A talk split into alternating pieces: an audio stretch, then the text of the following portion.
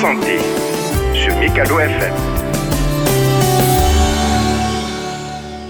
Bonjour, euh, Monsieur Yves Sassenrat. Bonjour. Vous êtes le représentant du Fonds des Nations Unies pour la population, UNFPA, au Mali. Oui, oui. Est-ce que vous pouvez nous expliquer quel est l'appel à l'action du thème de la Journée mondiale de la santé euh, 2023 Bonjour, merci beaucoup pour cette euh, opportunité. Le Fonds des Nations Unies pour la population est euh, une agence qui agit euh, dans le domaine de la santé à côté d'autres agences des Nations Unies aussi. Et notre focus principal, c'est la santé intégrale de la femme, sa santé reproductive, maternelle, mais aussi sa santé mentale et physique. La journée mondiale de la santé euh, euh, de 2023, euh, euh, d'abord, c'est la, la journée aussi où euh, nos, collègues euh, de l'Organisation mondiale de santé fêtent leur 75e anniversaire. C'est aussi la journée où on fait un appel pour la santé pour tous. Faut rappeler que la santé et l'accès à la santé de qualité pour tous, c'est un droit humain. Et justement, euh, cette journée du 7 avril euh, nous rappelle justement de ce droit fondamental pour le bien-être et l'accès à la santé de qualité pour toute la population pour que le pays puisse euh, avancer et s'épanouir. Alors justement, euh, quels sont pour vous les principaux défis que l'UNFPA relève en matière de santé, en particulier pour la femme au Mali? Vous savez, les 52%, 53% de la population sont des femmes et des filles. Et de cette population, euh, euh, plus de la moitié sont des femmes euh, et des filles en âge de procréer. C'est absolument important de souligner que le défi vraiment principal, c'est que euh, un pays où les femmes et les filles ne sont pas en bonne santé physique et euh, mentale, c'est un pays qui euh, aura des problèmes avec son développement. La femme euh, joue un rôle euh, important et fondamental dans le développement et de la résilience du pays. Alors dans ce sens-là, la femme doit être en très bonne santé et on ne doit pas oublier que avec la situation actuelle, la crise économique, la crise politique un peu, les femmes euh, sont les victimes silencieuses euh, beaucoup de fois de cette crise et, je fais justement un trait particulier par rapport à la hausse euh, significative des cas de violence basées sur le genre qui pour nous sont une dimension importante de la santé de la femme, c'est-à-dire leur santé mentale et leur résilience. C'est pour ça que pour nous au UNFPA, la journée mondiale de la santé, c'est vraiment l'occasion de faire un appel qu'il est crucial que les femmes et les filles euh, du Mali ont accès à des services de santé de qualité euh, à, tous les niveaux et notamment euh, local, difficilement accessible et bien sûr avant tout aussi les femmes et filles en déplacement. Toutes les deux minutes, une femme meurt en donnant la vie. Ce sont les propos de la directrice exécutive de l'UNFPA. Est-ce que cela euh, n'est pas un drame dans un monde moderne? Est-ce que le Mali échappe à cette situation? Alors, vous avez mis le doigt euh, justement dans la plaie. Effectivement, c'est un rapport qu'ensemble avec nos sœurs euh, de UNICEF et de OMS, le UNFPA a fait cette étude. Effectivement, c'est inacceptable, notamment si on regarde un peu le, les investissements au niveau global qui se, se, sont faits et qui sont en train de se faire dans le domaine de la santé. Et c'est là où justement, euh, bien sûr, et malheureusement, le Mali n'en échappe pas, euh, comme beaucoup de pays dans la sous-région, notamment en Afrique euh, centrale et de l'Ouest, qui est un peu l'épicentre de cette mortalité maternelle où les femmes, beaucoup de femmes meurent en donnant la vie. Il y a plusieurs raisons pour cela. Nous, on considère qu'il y a en, total, il y a quatre retards qui sont dus à cette mortalité. Le premier retard, c'est justement la détection, euh, dès que la grossesse euh, a lieu, la détection de possibles complications euh, et difficultés à, à, une attention médicale pour toutes les visites anténatales. S'il y a un retard dans cela, ça joue beaucoup. Le deuxième retard, c'est la distance et l'accessibilité de la femme à un service de santé qualifié avec un professionnel, une professionnelle de santé. Ça peut être une sage-femme ou ça peut être un médecin. Euh, vous savez que beaucoup de femmes sont enclavées. C'est très difficile pour eux pour accéder plusieurs kilomètres en marchant dans des conditions difficiles. Le troisième retard, c'est une fois arrivé à une structure de santé, est-ce qu'il y a les services adéquats, de qualité pour la femme pour qu'elle puisse accoucher? Et notre quatrième retard, euh, c'est très important, c'est que est-ce que les femmes et les hommes, les familles ont accès s'ils le veulent, à des méthodes de planification familiale pour justement travailler, par exemple, sur l'espacement entre les enfants pour que les femmes euh, ne donnent pas vie euh, chaque année euh, sans espacement, sans être en forme, en bonne santé pour justement se donner à la, santé de leur bébé et leur famille. Voilà les, quatre retards qu'on a remarqués et vous savez déjà et vous remarquez déjà que ces, retards ont trait à beaucoup d'autres dimensions comme l'infrastructure, le transport, la qualité des ressources humaines, etc., qui demandent un investissement solide et avant tout coordonné et mieux complémentaire. Et c'est une des raisons, en fait, qu'on a noté qu'il y a euh, beaucoup de travail encore à faire, notamment juste si on regarde l'effort qu'on fait au niveau de la, de la communauté internationale, les Nations Unies et les partenaires euh, techniques et financiers qui interviennent dans le domaine de la santé, qu'on doit faire beaucoup plus et beaucoup mieux dans notre coordination et dans notre complémentarité euh, dans l'action et dans l'intervention. Au Mali, l'OMS estime à 17 millions de dollars chaque année les coûts directs et indirects euh, de la prise en charge euh, des mutilations génitales féminines. Dans ce domaine, que fait concrètement l'UNFPA Effectivement, c'est un chiffre qui doit faire réfléchir notamment les responsables au niveau national, au niveau de la santé publique.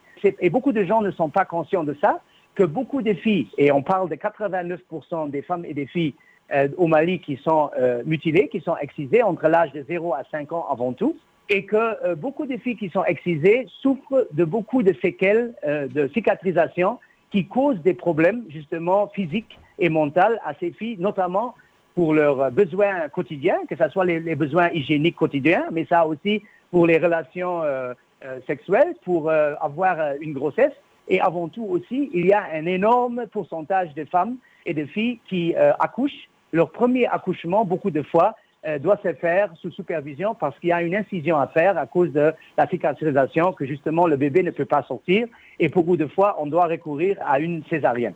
Les services néonataux et obstétriques de base au niveau du pays doivent être complets. Il doit, on doit avoir des plateaux techniques pour euh, garantir que les femmes qui ont besoin d'une césarienne soient équipés et que ceux euh, qui ont un plateau euh, moins développé mais, essentiel et basique, qu'il y a un professionnel de santé, notamment les sages-femmes qui sont présents. À côté de l'excision, on a aussi la fistule obstétricale. Ce sont des thèmes sur lesquels on doit pouvoir agir pour améliorer la qualité du service de santé, mais aussi en même temps pour s'assurer qu'un euh, État qui a besoin de beaucoup de ressources pour sa population peut peut-être, avec l'introduction de certaines euh, pratiques et encourageant euh, le départ de l'excision, peut investir ces 17 millions dans justement un système de santé plus holistique, plus compréhensif et plus complet au niveau euh, local avant tout. Quelles sont les zones au Mali qui enregistrent plus de femmes fustulées et comment vous aidez le gouvernement dans la lutte contre ces pratiques néfastes sur la santé de la femme? Le Mali, euh, malgré les, défis que le, Mali, rencontre, le Mali est quand même un pays de référence euh, pour beaucoup euh, de ces innovatrices aussi et politiques justement qui prennent en charge la santé de la, de la population et des femmes. Il faut dire que oui, il y a des problèmes, mais il faut souligner les efforts qui se font. Le Mali se base sur une longue histoire de décentralisation où les comités locaux fonctionnaient et fonctionnent encore plus ou moins bien, mais avec l'insécurité, ça rend un peu difficile. Mais euh, la fistule, par exemple, c'est un de ces euh, points où le Mali, est un pays de référence dans la sous-région. Euh, c'est justement une axe de coopération sud-sud où beaucoup de chirurgiens et de gynécologues de la sous-région, que ce soit des pays voisins, etc., ils viennent au Mali pour être formés. Euh, tout récemment encore, on a une délégation de la Mauritanie, des médecins qui se sont formés ici à Koulikoro, où on a, on a un des centres euh, justement de fistules. On a aussi un centre à Sikasso et dans d'autres grands hôpitaux. Et en fait, la fistule, c'est justement un phénomène qui est lié à ces quatre retards et avant tout à ce premier et deuxième retard euh, que j'ai mentionné. Et beaucoup de ces femmes, euh, au-delà de leurs problèmes physiques et, leurs euh, problèmes par rapport à leur dignité personnelle, elles sont beaucoup de fois expulsées de leur communauté, de leur mosquée. Elles sont abandonnées par leurs conjoints, justement parce qu'elles ont une condition qui, qui, qui, qui est très, très, très, très embarrassante pour elles et ça touche à leur dignité. La bonne nouvelle, c'est que la fistule est quelque chose qu'on peut réparer. Et en réparant une fistule, on redonne une vie nouvelle à ces femmes qui parfois souffrent avec une condition comme ça pour plusieurs années. Vos actions portent également sur la contraception. Au Mali, près de 24% des femmes et filles ont des besoins insatisfaits en matière de planification familiale.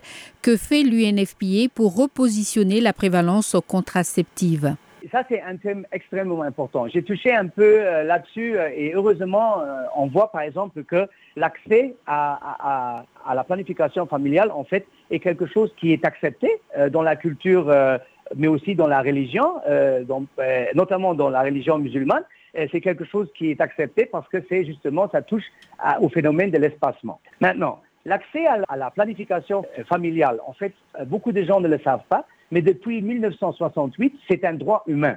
Et ce droit humain, en fait, est essentiel pour le développement de la société, euh, pour justement se garantir que les enfants qui naissent sont euh, désirés, sont intentionnés, parce qu'aujourd'hui, il y a plus de la moitié de toutes les naissances dans le monde ne sont pas intentionnées. Et une grande quantité de ces grossesses non intentionnées euh, deviennent non désirées et terminent euh, dans des pratiques très difficiles comme l'avortement, etc., qui coûtent la vie de beaucoup de bébés et beaucoup de, femmes. C'est pour dire que, par exemple, dans, une situation de déplacement ou crise humanitaire, l'accès à des, à des méthodes de planification de moyenne longue durée, comme de trois mois et avant, des injectables et tout autre que la femme peut s'appliquer euh, qui sont résistants à la chaleur et tout ça, mais elle peut appliquer cela en, privacité. Ça protège la vie de la femme et même du bébé qui n'a pas peut-être besoin d'être né à ce moment, de situations très difficiles où justement tomber en, enceinte, euh, une jeune fille qui tombe enceinte, ou même une femme qui tombe enceinte